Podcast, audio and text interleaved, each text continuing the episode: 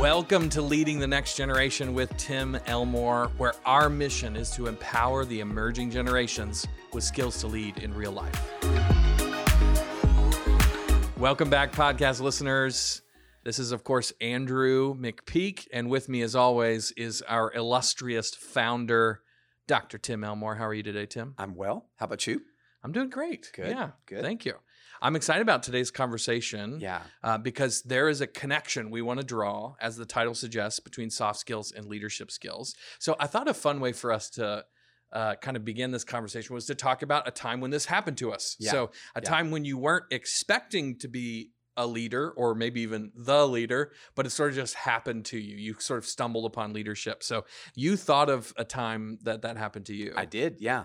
In fact, I would say the big idea behind my starting Growing Leaders 20 years ago was to teach character and soft skills, but always with a leadership bias Yeah. to it. Yeah. Meaning, if we get this down, it's going to differentiate us from others. And b- not us. It's going to differentiate a student from other students when they have them. And they're almost automatically seen as a leader. Yeah. So for me, it happened my junior year of high school. Um, I was, I think I was 17, 16 or 17 years old, my junior year. Yeah. And um, a campus club started that I wanted to be a part of. But because it was new and it was a very eclectic group of members, hmm uh, conflict broke out. Different desires, different goals, different wishes, different, I don't know, assumptions and expectations. Yeah. And I found myself between warring parties, I guess you might call it, trying to resolve conflict. You were an emissary. Yes, that's Yeah. right. I was an ambassador trying to make peace here. Yeah. But I noticed, even though I wasn't trying to lead anything, I was resolving conflict. And by solving problems, I was seen as a leader. Interesting. And eventually, people from both sides said, You should be our club leader. yeah. So I wasn't looking for it, and I don't think I was spectacular. But when you solve problems, it's kind of the fastest way to gain leadership. Yeah. And so while I wasn't looking, it just it just happened. I became the the president of our of our club. But you you have your own story. It happened to you in college. didn't it? Yeah, it was actually very similar. Um, when I was a freshman in college, there was a club on campus that I think it started just in the couple years before I came. It was called Stop. It was about um, anti. It was kind of an anti-human trafficking movement. I had never heard of that before, and so I was instantly drawn to like, what is going on? I want to know more about this. Well, I started showing up to all the meetings, and you know, I'm helping pick up trash when I need to, you know, after a meeting's over. And sometimes they're like, hey, could you come early and help Yeah, with this? And yeah. I was just saying yes, you know, uh, serving wherever I could. And um, I got to know several of the members. So spring rolls around of my freshman year, and I was in a vehicle, and the president of the club was in there. He's in the front seat, I'm in the back seat. And he turns around and looks at me and goes, Listen, I've been meaning to talk to you. That you're going to be, um, you're going to be the president next year, right? When I'm gone. Oh wow. And I was like, Am I now? Well, he was a senior. He's about to graduate. Yeah. And when he thought of who is the right next Mhm. natural person to step into the leadership seat, it was the guy who was always there serving and looking for Yep. ways. And it wasn't necessarily I had some great leadership potential or whatever. or strategy or point. vision. Like, I didn't. e- exactly. I didn't either. Yeah. It was merely this is the guy who shows up. He's he's meeting needs, solving problems, connecting with people, and he naturally fits as the next leader.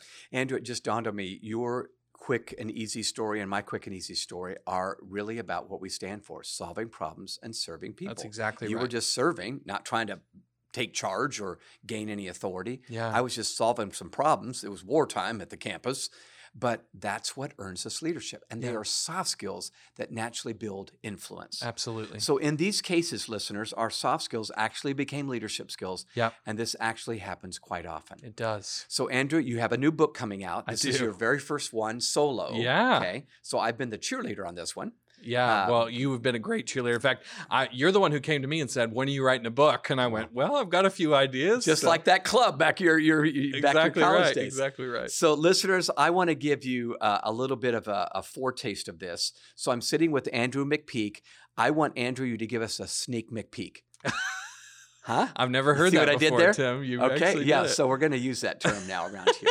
Give us a sneak. So seriously, I do want you to do that. Yeah. So you start with a great story. Talk talk about this. Yeah, well, this is one of those stories that is a perfect picture of what we're talking about with this in this case. I came across a story um, a couple of years ago now about a student named Deja Taylor. Okay. So Deja was in AP Human Geography class, and she learned that one of the leading causes of death in developing countries is post-surgical infections. Huh. So people who go in from a Yeah. routine, often surgical procedure, everything goes fine with the surgery, but maybe a week or two later, their wound becomes infected, and it actually can even lead to death. And uh, not even more specifically, Deja heard about infections after C-sections. So a Hmm. woman gives birth Yeah, by cesarean yeah. section, especially in third world countries. This is a major Yeah, issue. Yeah. She learned in Africa alone, African nations, that uh, up to 20% of women who give birth by C section actually later develop uh, an infection in the Wow. surgical site. So it's happening quite often. Not all of those pass away because of it, but it can be really dangerous. So uh, this sort of realization about what's going on in the world, plus a challenge from her teacher saying, hey, this sounds like a great opportunity for you to submit a project for our statewide science fair. She was in Iowa. That's where she was in high school. Okay. So she begins working on this project October 2019. Mhm. And because we know world history at this point, uh, we know what's about to happen in October 2019. So she is literally working on this project all throughout the COVID 19 pandemic. Yeah. Um, she had to do this project while she's doing virtual classes and all those other things. And her teacher, who challenged her uh, to do this uh, at Iowa City West High School in Iowa City, uh, even allowed her to come into the school by herself and go and Oh. work in the labs after after hours at the school Hmm. in order to push her project further. So here's her idea. It's really cool. So she had read that there were these kinds of sutures um, that they would put on a, a, a to kind of close up a wound Yeah. afterwards that had the ability to sort of uh, read the electrical uh, circuits going on in your brain. And these sutures could actually tell when an infection was present. Ooh. Now, it's a really cool technology, but that's just it. It's technology, right? So it's only helpful when you've got the technology and you've got the internet and all those kinds kinds of things. And so she said, you know, if this is going to work in sub-Saharan Africa in some areas, you know, way out in the bush where uh, there's not this kind of technology, we need a better uh, system. So she began to experiment with less smart methods uh, for of sutures to detect infection, and she found one in uh, an unlikely place: beet juice. Interesting. So yeah. beets, like the beets that we eat. That's exactly that right. juice. So here's what she found. Once she starts getting into the biology of what's going on, she found that human skin is naturally acidic with a pH of around five. But when a wound becomes infected, the pH goes up to about nine. Huh. And so uh, she was studying different materials, and she says she found that beets changed color right at the perfect pH point of nine. They go from bright red to dark purple.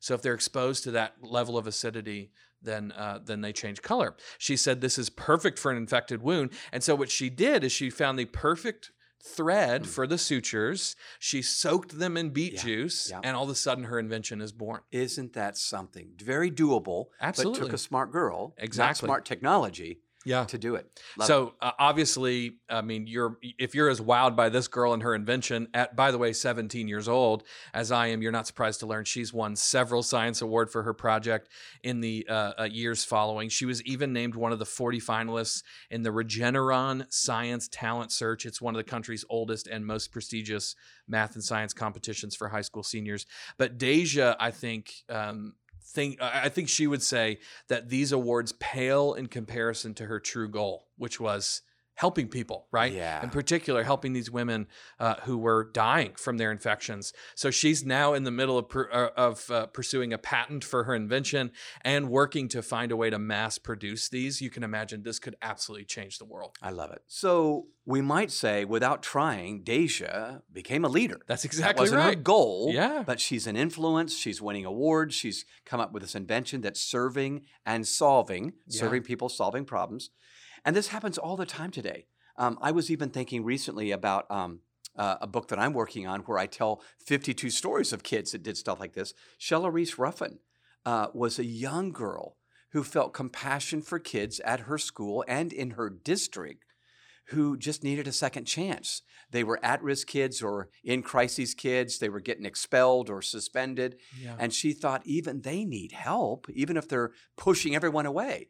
And she came up with a program that would be more conducive to a teenager to participate in. yeah. Some of the adult led programs programs were just like, oh my gosh, this is so cheesy. Yeah. Even if I need it, I don't want it. yeah.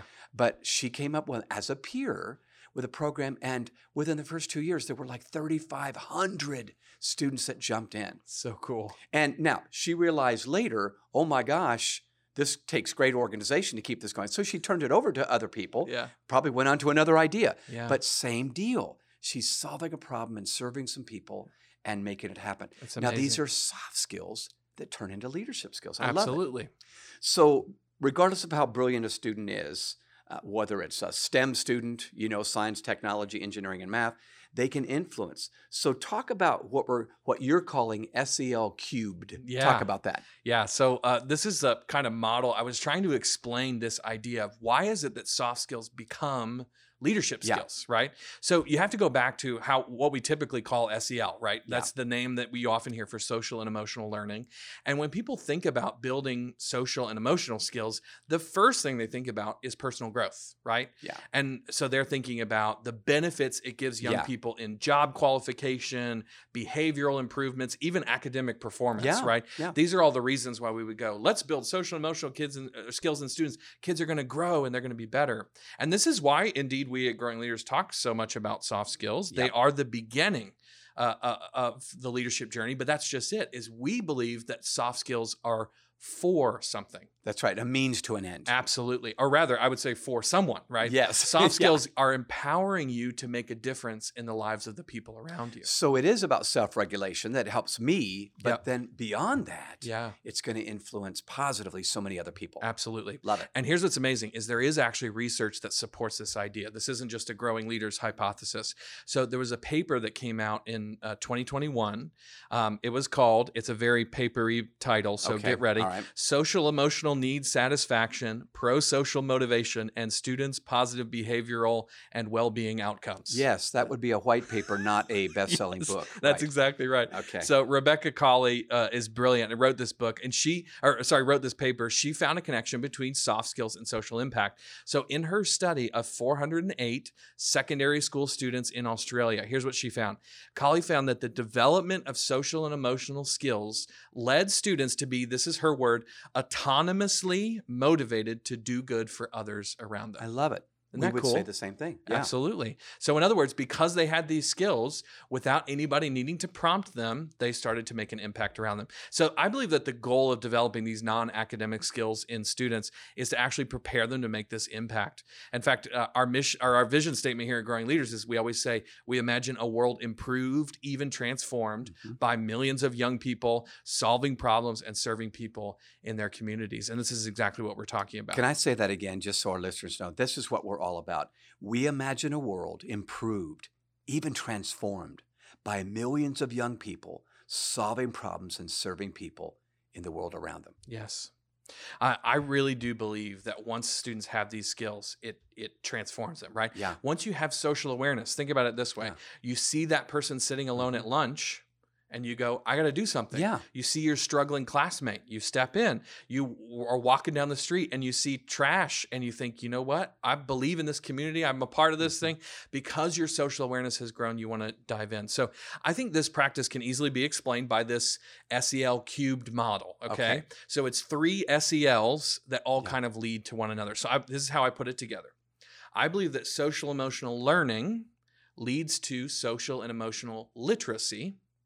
And when students have social and emotional literacy, it naturally leads to, or autonomously leads to, social and emotional leadership. Okay, let me repeat back to make sure I've got it. So, social emotional learning, which often takes intervention on the part of adults, Yep. leads to social emotional literacy, naturally building influence in, Yeah. in young people, which leads to social emotional leadership. And we believe that's impact. That's Yeah. like Deja. and others. Absolutely. So, yeah, let me break this down in just kind of a really easy to understand way. I think the process, of course, starts with social emotional learning. These are intentional interventions designed to help those students understand the skills they need and inspire them to believe that that skill is worth acquiring. So, as the student engages willfully in social and emotional learning practices, they will naturally begin to develop social emotional literacy, Mhm. right? So, Mhm. you can use that term literacy just like I learned to read Yeah. and I read a book. yeah, I'm learning to read myself, the people around Yeah. me, and also that term reading the air is yeah, another term yeah, we like, to say. use that. I can read the room. I kind of know what's going on. So, as discussed earlier, social and emotional literacy gives students greater influence over themselves, others, and the world around them.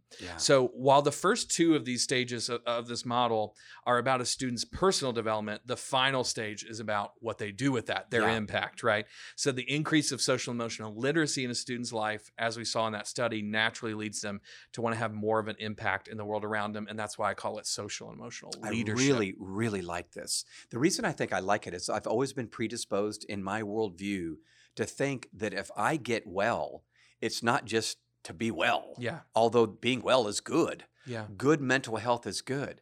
But while I think it's good, it's a means to an end. Yeah. Once I'm healthy, I should look outward, not inward, not just inward. Yeah. And I'm not saying I want to be happy.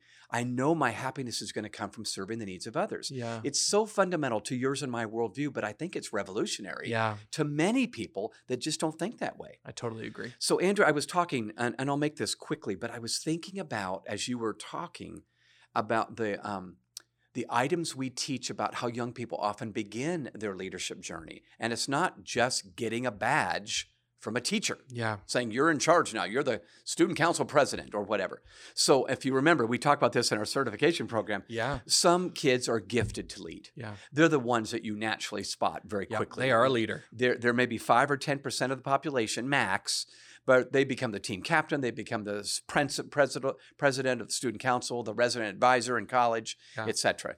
Um, I think John Maxwell, the guy I worked for for 20 years, he was a gifted leader, natural leader. Okay. Yeah. I like to tell people he probably came out of the womb telling the doctors and nurses what to do. Um, the next kind, though, sounds like it might be Deja.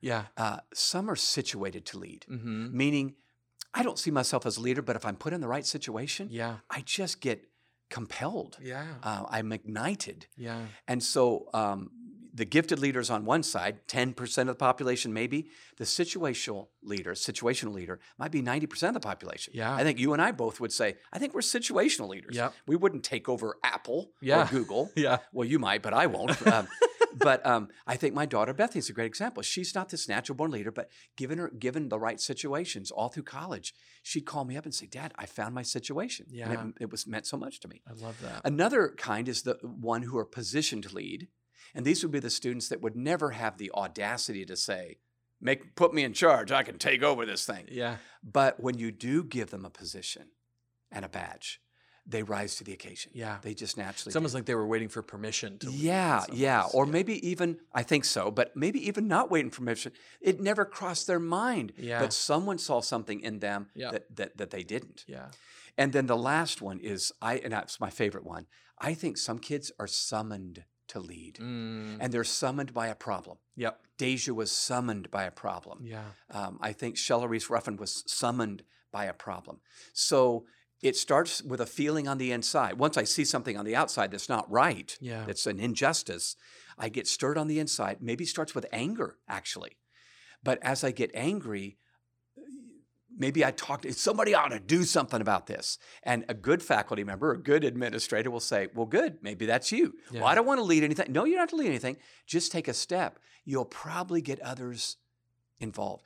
Others just need permission by someone acting to join in. Mm. So I really feel like it's helpful to know that unlike the traditional view of leadership that requires a badge or a title, or sorry, you're not a leader, we think, no, build some soft skills. You're going to find one of these avenues Yep. to start leading. Yeah, once those soft skills are bit are, are built, rather, uh, the the opportunity is open and all that needs to happen is one of these things needs to kind of come along so i mean this is exactly what happened in deja's yeah, story talk about right that for a minute. Yeah. so i mean if, if you think about what happened it happened in exactly this order right clearly deja was empowered with social and emotional skills yeah. by her parents her teachers the leaders in her life and it's also clear in, when you hear her story that as deja developed these skills she became more aware of the plights of others in the world right it's not surprising to me that coinciding with her developing her skills, she reads a story about what's going on on the other side of the world.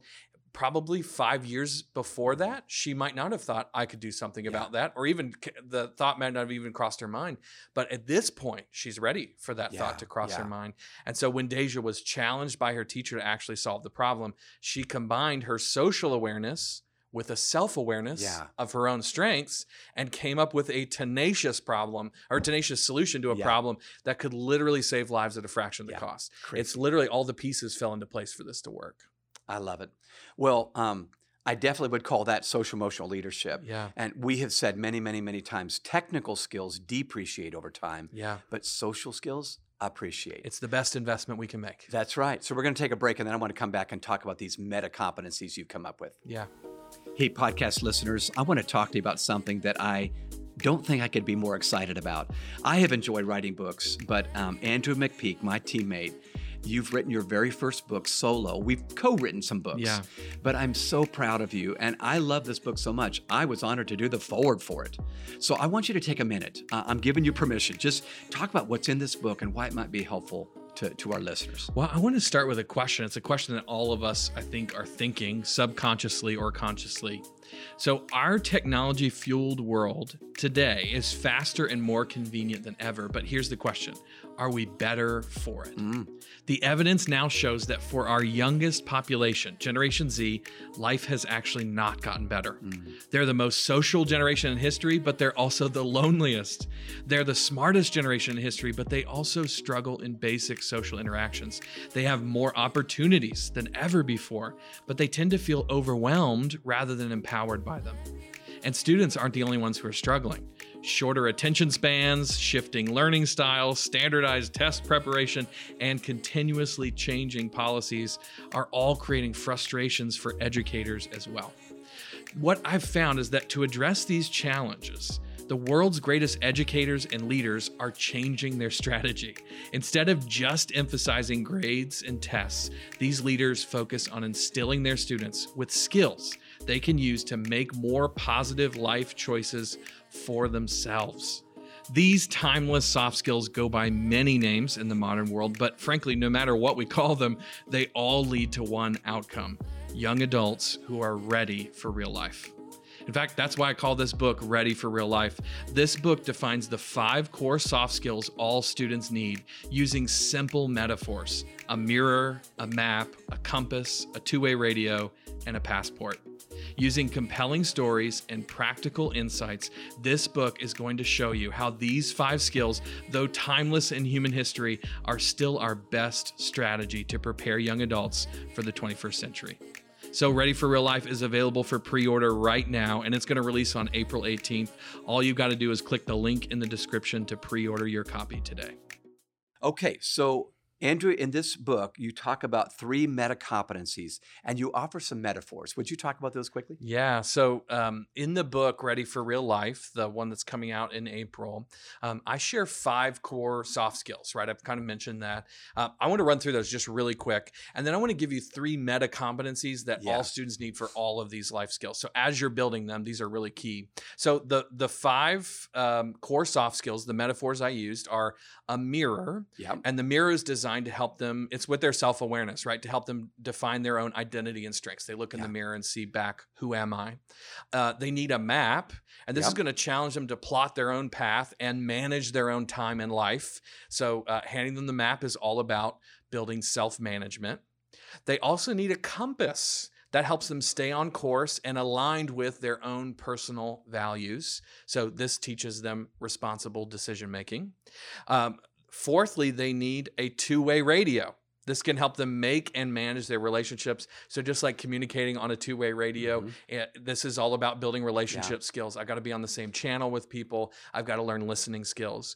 And then finally, the fifth idea is a passport. So they can discover how they relate to the world around them. Uh, the passport idea is teaching us about social awareness. My identity is in the front of that passport, and I've got stamps all through Yep. that passport. And those two things, both who I am and the experiences I have, help give me context for how I relate to the world around me. Okay, so real quick, share the three meta competencies. Yeah. us. So, all throughout these five skills, I think there are three key ideas we've got Okay. to activate. Uh, the first one is they all start with C, of course, because we're growing leaders, right? Mhm. The first one is character. So I believe possessing life skills without possessing character is like giving uh, car keys to a 16 year old without a driver's license, right? I, they might have the skill to do something in the li- in their life. They might be able to drive that Yeah. car, but do you actually want them on the road, right? Um, I once heard our author C.S. Lewis years ago. Um, you know, he's he's long gone now, but he wrote this really uh, amazing quote that sort of took me um, the first time I read it. He said, "We make men without chests and, and expect of them virtue and enterprise. We laugh at honor and are shocked to find traitors in our midst. Mm. We castrate and bid the gle- geldings be fruitful. Let us not make the foolish. I- I believe we should not make the foolish decision of infusing our students with skills and neglecting their character. Totally agree. That's a key one Love right it. there. The second, I think, meta competency today is curiosity. And you and I have talked about this even on the podcast before. But of all of the kind of skills that I talk about in the book, what I was wowed about was how many times this concept of discovery was a part of the process. I think students have to discover themselves, they've got to learn to discover others, and all of that is going to help them thrive as well, kind of healthy, healthily adjusted adults. I think that's why curiosity may be one of the most important meta Mhm. competencies a student can acquire uh, today. Uh, Alvin Toffler once said, "The illiterate of the future will not will Yeah. not be those who cannot read or write. The illiterate of the future will be people who cannot learn, unlearn, and relearn." The question for us is, what have we learned that we need to unlearn? I love Yep. that quote. It's such a great reminder to me about the importance of curiosity. And then the third one is maybe the simplest, but also I think really, really key, and that is courage. It, courage is actually one of my personal three core values. And it's a value of mine, not because I naturally make courageous decisions, but rather because I don't actually naturally make them. And um, so I, I just really have come to believe that when we make courageous decisions, uh, it actually enables everything else. I've learned to recognize that it's impossible to make change in the world without ruffling a few fe- uh, feathers, right?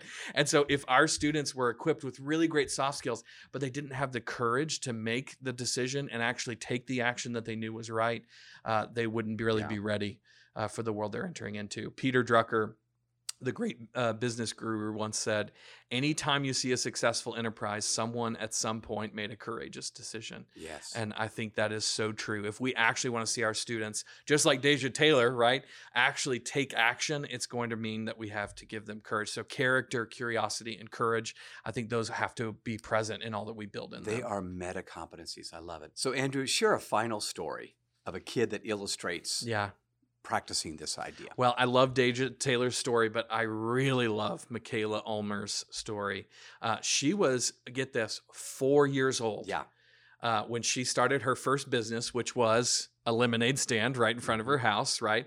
But uh, unlike other students who started lemonade stands, she has turned her lemonade stand into a lemonade empire at this point, and it's one that is bent on bettering the world. So when Mikaila was really young, she learned about the plight of bees. If you've been paying attention in the world, bees are in trouble, right? They're dying in, in, in many unexplained ways. And she was using honey in her lemonade recipe. And so, uh, uh, kind of amazingly, up to that point, as a really young kid, she had actually been afraid of bees. She got stung twice in the same week by two different bees. But instead of giving into her fear, she decided I was going to learn. She was going to learn more about them.